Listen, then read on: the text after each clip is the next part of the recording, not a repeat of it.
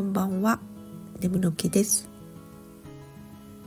寒い時期になると数ある葉物野菜の中に春菊も並び始めますね。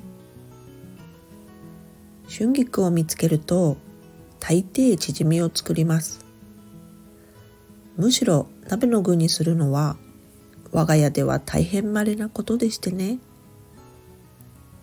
一袋分丸々使うのでめっちゃ緑色のチヂミです。春菊も子供の頃苦手だったお野菜ですが今はあの独特の風味が美味しく感じるようになりましたね。そういえば漢方みたいなお野菜は全般に苦手だったかも。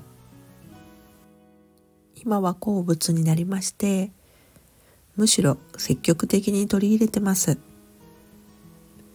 でも不思議なことに薬っぽさがなければ今よりも渋みやえぐみ苦みも平気だったんですよね。味覚は変わるよなぁと実感してるものの当時から結構バカ下なのかもしれません。それではまた。